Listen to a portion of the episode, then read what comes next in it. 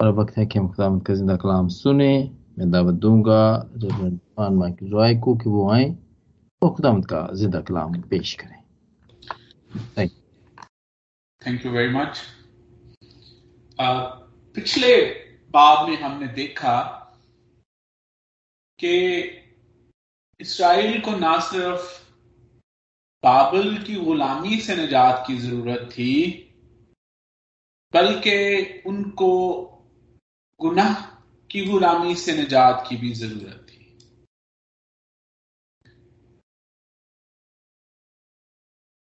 खोरस ने उनको खुदा के मंसूबे के मुताबिक बाबल की गुलामी से तो आज़ाद किया, लेकिन वो उनको गुनाह की गुलामी से आज़ाद नहीं कर सकता।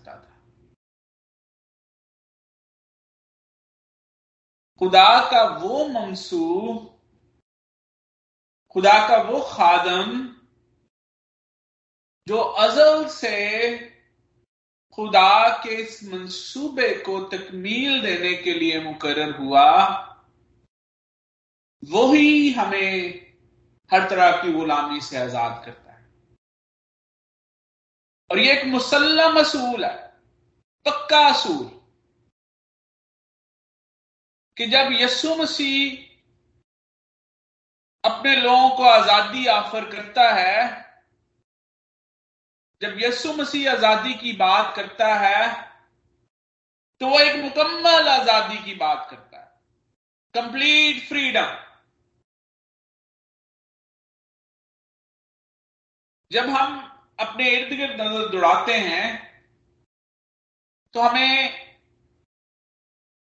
आज़ादी का प्रचार बहुत ज़्यादा होता हुआ दिखाई देता है। मुख्तलिफ़ किस्म की आज़ादी का प्रचार होता है।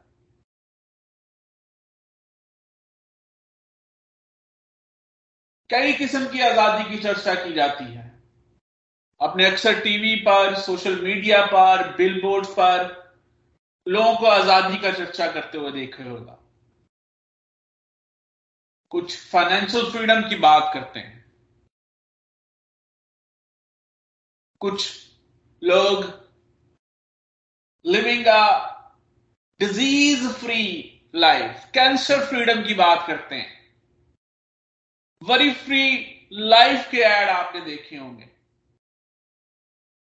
और जैसे आजकल पाकिस्तान में काफ़ी चर्चा है एक एक और फ्रीडम का फ्रीडम फ्रॉम एक्सटर्नल पावर्स और ना सिर्फ़ ऐसी फ्रीडम जो है वो हमें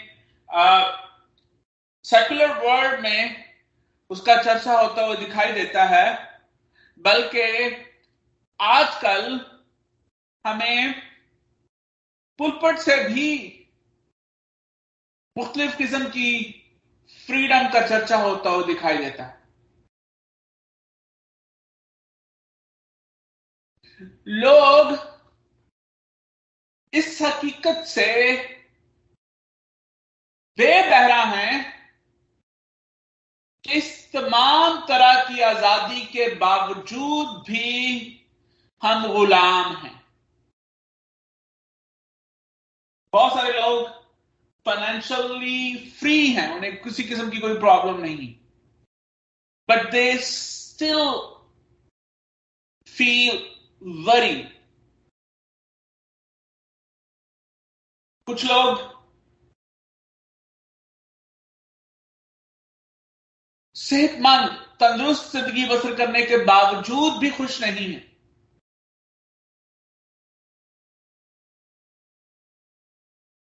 कुछ कुछ लोगों को किसी किस्म की फ़िक्र नहीं है। स्टिल वो डिप्रेशन में स्ट्रेस में से गुजरते हैं। इसकी वजह क्या है? और इसकी वजह यही है कि वो कंप्लीट फ्रीडम को एक्सपीरियंस नहीं कर सकते। उन्होंने उस फ्रीडम को एक्सपीरियंस नहीं किया जिस फ्रीडम की बात, जिस फ्रीडम की दावत हमें खुदावन के कलाम से मिलती है। वो फ्रीडम जो कि यीशु मसीह के वसीले से हमें हासिल होती है। वो फ्रीडम जो हमें गुनाह की गुलामी से आज़ाद करती है। और जब हम गुनाह की गुलामी से आज़ाद होते हैं, तब हम मुकम्मल तौर पर आज़ादी हासिल करते हैं। खुदा यसु मसीह हमें मुकम्मल आज़ादी मुहैया करते हैं। जो वो आज़ादी जो कि हमें हर तरह से आज़ाद करती है। और इस बाब में और आने वाले अगले छह बाबों में, खसूसी तौर पर from chapter 49 to chapter 55 we हमें यहाँ पर खुदा यस्सु मसीह की इस मिनिस्ट्री के बारे में पता चलता है। इस खास टास्क के बारे में पता चलता है। वो टास्क उसकी मिनिस्ट्री जो कि हमें मुकम्मल फ्रीडम के बारे में बताती है। वो काम जो कि खोरिस ना कर सका, वो काम जो कि कोई और ना कर सका। खुदा यस्सु मसीह ने उस काम को हमारे लिए अंजाम दिया। और वो किस तरह इस काम को हमारे लिए सर अंजाम देता है? उसने किस तरह से इस काम को हमारे लिए मुकम्मल किया? इन टास्क को इन अबवाब में बयान किया गया है। चैप्टर 49 जो हमारा आज का हवाला है, हमारे सामने इस साधन की टास्क को मिनिस्ट्रीज को पेश करता है। इससे पहले हमने बयालीसवें बाब में भी खादन की टास्क को, उसकी मिनिस्ट्रीज को देखा। और इन दोनों अफवाब में हमारे सामने उस खादम की मिनिस्ट्री को पेश किया गया है। और जब हम गौर से बयालीसवें बात को और उनचासवें बात को देखते हैं चैप्टर 42 एंड चैप्टर 49 तो इस तरह से मालूम होता है कि चैप्टर 42 आ, उस खादम की बायोग्राफी है। और जब हम 49 चैप्टर को पढ़ते हैं तो आ, वो हमें ऑटोबायोग्राफी लगती है। And we know the difference between biography and autobiography biography किसी शख्स की जो उसकी उसकी ज़िंदगी है जिस जिस जिस शख्स ने जो काम किए हैं जब उन कामों को जो है वो तहरीर किया जाता है लिखा जाता है उसकी ज़िंदगी के बारे में, जो भी उसके टास्क थे, उसके मकासद थे, उनको जब तहरीर किया जाता है तो उस तहरीर को हम बायोग्राफी कहते हैं। और जब वो शख्स खुद अपनी ज़िंदगी के बारे में, अपनी ज़िंदगी में होने वाले का, जो उसने काम किए, जो मकासद उसने फुलफिल किए, जो मिशन उसने कंप्लीट किए, जब वो खुद उनके बारे में तहरीर करता है तो उसको ऑटोबायोग्राफी कहते हैं। बेशक ये खुदा का कलाम बयालीसवां बाब और उनचासवें बाब बयालीसवें बाब में हमें लगता है कि जैसे जो ये साया ने जिस तरह से उस आदम की टास्क को बयान किया आ, वो हमें वो फील वहाँ से हमें हासिल होती है। और फिर उनचासवें बाब में हम देखते हैं कि खुद जिस तरह से खुदा जो है वो खुद आ, उस खादम के बारे में जो चीज़ें बयान करता है वो फील हमें यहाँ पर मिलती है।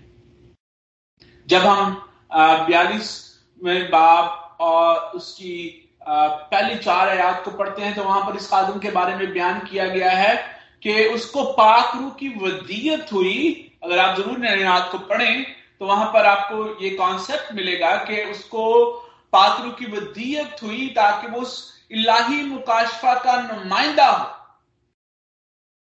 जिसका इंतज़ार सारी की सारी ज़मीन करती है। And if you know the context जिस कॉन्टेक्स्ट से हम आ रहे हैं, बयालीसवें बाप से लेकर अड़तालीसवें बाप तक, जो कॉन्टेक्स्ट हमने देखा है, जहाँ पर खुर्स को भी खुदा का खादम कहा गया है, और फोर्स को एक खास टास्क दी गई, और वो टास्क ये थी कि वो उसे बाबल, वो इसराइल को बाबल की गुलामी से आज़ाद करे और फिर इसराइल को भी खुदावन का खादम कहा गया है। वो खादम जो के, जो टास्क उसको सौंपी गई, वो उसको पूरी ना कर सका। जब आप इस कॉन्टेक्स्ट से देखते हैं तो यहाँ पर, खास तौर पर, हम गुलामी के कॉन्टेक्स्ट से इसको देख रहे हैं और जब हम बयालीसवें बात को पढ़ते हैं तो वो वो खादम जो कि सिलाही मुकाशफा का नुमाइंदा है जिसका इंतज़ार सारी की सारी ज़मीन करती है सारे का सारा इसराइल करता है खुदा के लोग करते हैं। और फिर जब हम उनचासवें बाप उसकी दूसरी आयत को देखते हैं तो वहाँ पर भी यही कॉन्सेप्ट बयान किया गया है और उस वहाँ पर लिखा गया है उसने आ, उसने अगर उसने मेरे मुँह को तेज तलवार की मानत बनाया। तेज तलवार की मानत बनाया। यानी वहाँ पर बयालीसवा बाब वो कहता है कि वो उसको पाकरू की वदीयत हुई ताकि वो इलाही मुकाशफे का नुमाइंदा हो और फिर उनचासवा बाप कहता है कि उसके, उसने मेरे मुँह को तेज तलवार की मानत बनाया। और फिर योहन्ना कहता है कि इब्तदा में कलाम था, कलाम खुदा के साथ था और कलाम ही खुदा था। और फिर वो कहता है कि सच्चाई पर कायम रहो और सच्चाई तुम्हें आज़ाद करेगी। युसाया की किताब भी हमें यह बताती है कि वो हकीकी आज़ादी, वो मुकम्मल आज़ादी जो कि खादम के वसीले से हमें हासिल होती है वो जो मुजस्म कलाम है, उसके वसीले से हमें मुकम्मल आज़ादी हासिल होती है। और फिर उसी जो, ये जो मेरे मुँह को तेज सलवार की मांग बनाया, ताकि उस उस उस तलवार के इस्तेमाल से आज़ादी का इंतज़ाम वो हमारे लिए करे।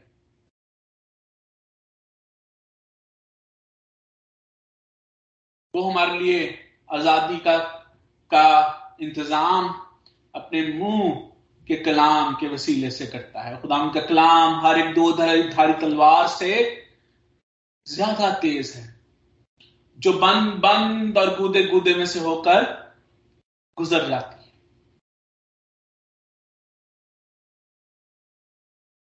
खोरस, जिसने उनको बाबल की गुलामी से तलवार के वसीले से आज़ाद किया, लेकिन फिर भी उनको मुकम्मल आज़ादी ना दे सका।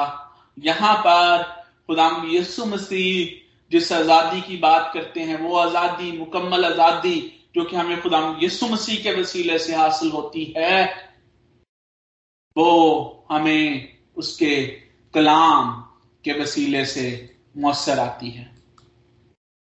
और याद रखने की ज़रूरत है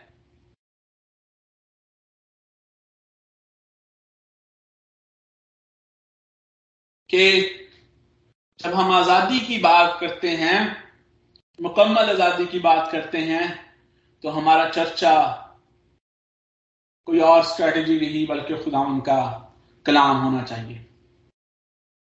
यहाँ पर हमें एक और बात जो कि इसी हवाले से हमारे सामने, हमें, हमारे सामने आती है और इस तफसीर को और ज़्यादा जो है वो हमारे लिए बाबरकत और उसके मुतलक जो है वो इस, उसके रिलेटेड जो है वो और ज़्यादा हमारे ईमान को मज़बूत करती है, वो ये है कि यहाँ पर ये बात, इस बात पर गौर करना इंतहाई ज़रूरी है कि इस खादम की मिनिस्ट्री खोरस की मिनिस्ट्री से बिल्कुल डिफरेंट है। It's not a political ministry like Cyrus और फिर जब हम इस हवाले में कुछ ऐसी आयात मौजूद हैं जिनको अक्सर गलत समझा जाता है, लेकिन अगर हम उनको दुरुस्त समझें तो ये कॉन्सेप्ट जो कि आपके सामने जिस जिस पर हम गौर कर रहे हैं, मुकम्मल आज़ादी के कॉन्सेप्ट पर, जो कि कलाम के वसीले से हमें हासिल होती है, इस पर हमारा ईमान और ज़्यादा मज़बूत होता है।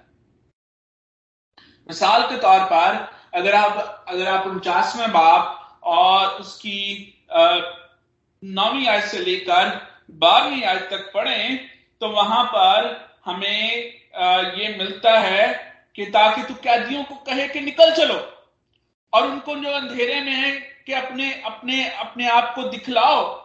वो रास्तों में चलेंगे सब नंगे टीलो उनके और फिर वो वो कहता है कि वो पानी के सूतों की तरफ़ उनकी रहबरी करेगा और उनको जो है वो आ, वो मेरी शायराएँ ऊँची की जाएँगी देख के दूर से और शुमाल मगरब से और और सनीम के मुल्क से आएँगे। और जब हम बयालीसवें चैप्टर को पढ़ते हैं तो वहाँ पर भी हमें ऐसी बातें ही मिलती हैं। अगर हम बयालीसवा बाप और उसकी सातवीं आयत को पढ़े तो वहाँ पर लिखा है कि तू अंधों की आँखें खोलेगा और असीरों को कैद से निकालेगा और उनको जो अंधेरे में बैठे हैं कैद खाना से छुड़ाएगा। और फिर अगर हम सोलहवीं आयत को पढ़े तो वहाँ पर भी इसी इसी बात को, को कहा गया और अंधों को उस राह से जिससे, जिसे वो नहीं जानते ले जाऊँगा।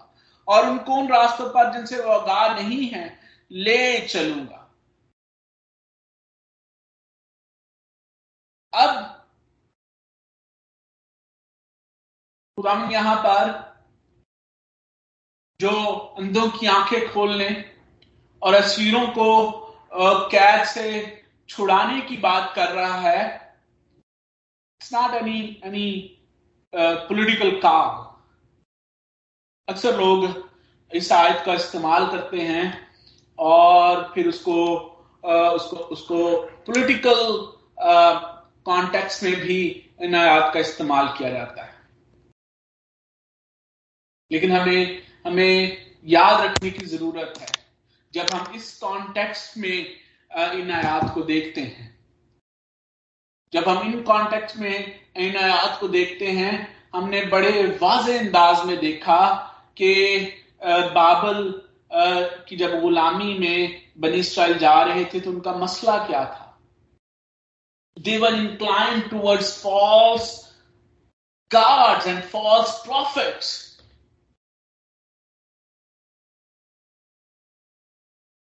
उनकी अकलों पर जो है वो पर्दा छाया हुआ था। उनकी सोच जो है, वो मुकैद थी। कैद में थी। वो रूहानी तौर पर नाबीना थे। और जब यहाँ पर कैदियों को सीरियों सीरों को कैद से छुड़ाने की बात होती है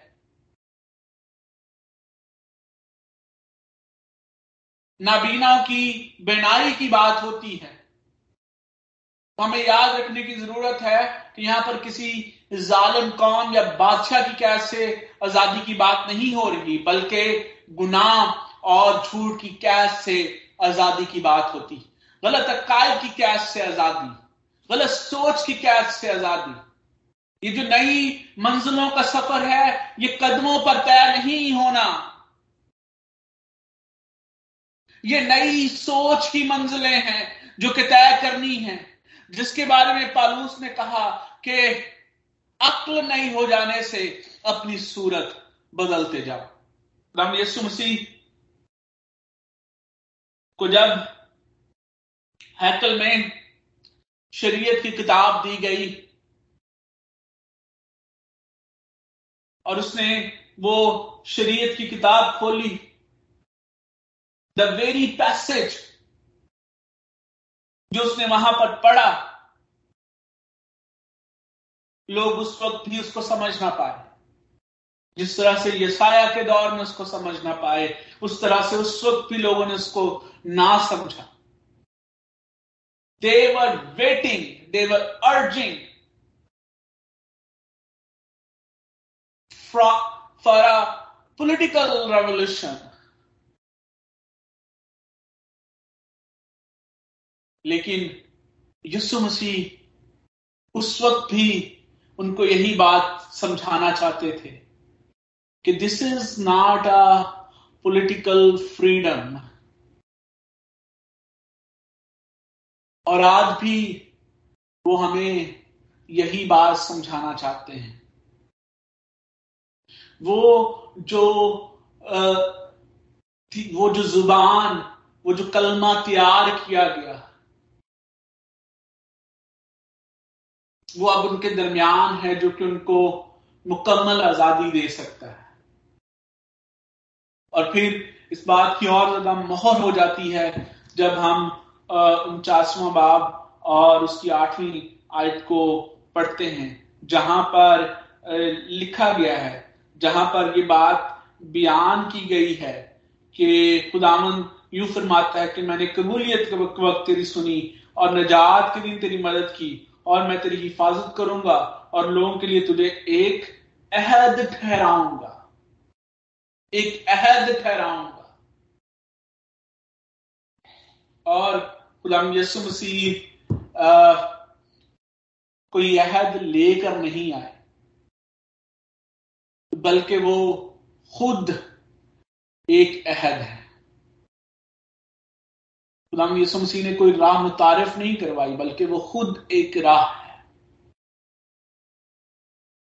गुलाम यसु मसीह पर कोई कलाम नाजल नहीं हुआ, क्योंकि वो खुद कलमा है।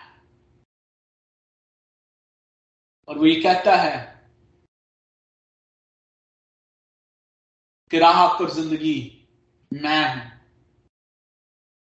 और वही कलमा जो है वो हमें आज़ादी बख्शता है। खुदाम यसु मसीह की मिनिस्ट्री कवर्नेंटल मिनिस्ट्री है। और हम कवर्नेंट को बड़े अच्छे तरीके से जानते हैं। हम इसके बारे में बड़े अच्छे तरीके से आगाह हैं। वो कवर्नेंटल मिनिस्ट्री जिसके वसीले से उसने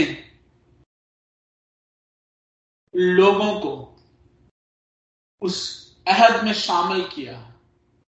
जिस जिस अहद को, को लोगों ने अपनी कमज़ोरी की वजह से तोड़ दिया। खुदावन यीशु मसीह आज भी अपने लोगों को कलाम के वसीले से आज़ादी बख्शना चाहता है। यीशु मसीह चाहते हैं कि हम मुकम्मल आज़ादी हासिल करें। वो मुकम्मल आज़ादी जो हमें हर तरह की पुरानी सोच, हर तरह की पुरानी फ़िक्र,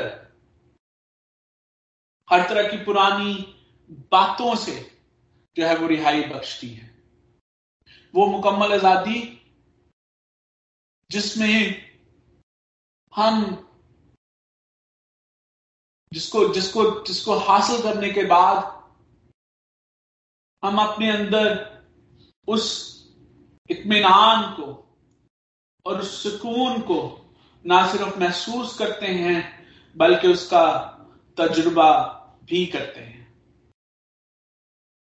और फिर जब हम उस इतमान और सुकून का तजुर्बा अपनी ज़िंदगी में करते हैं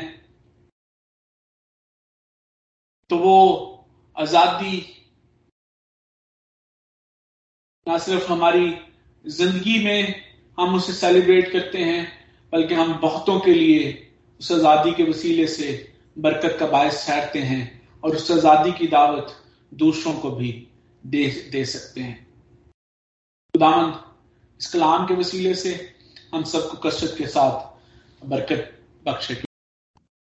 Amin. Amin. Thank you very much, uh, Reverend Irfan Michael Roy. Thank you very much for the blessed message.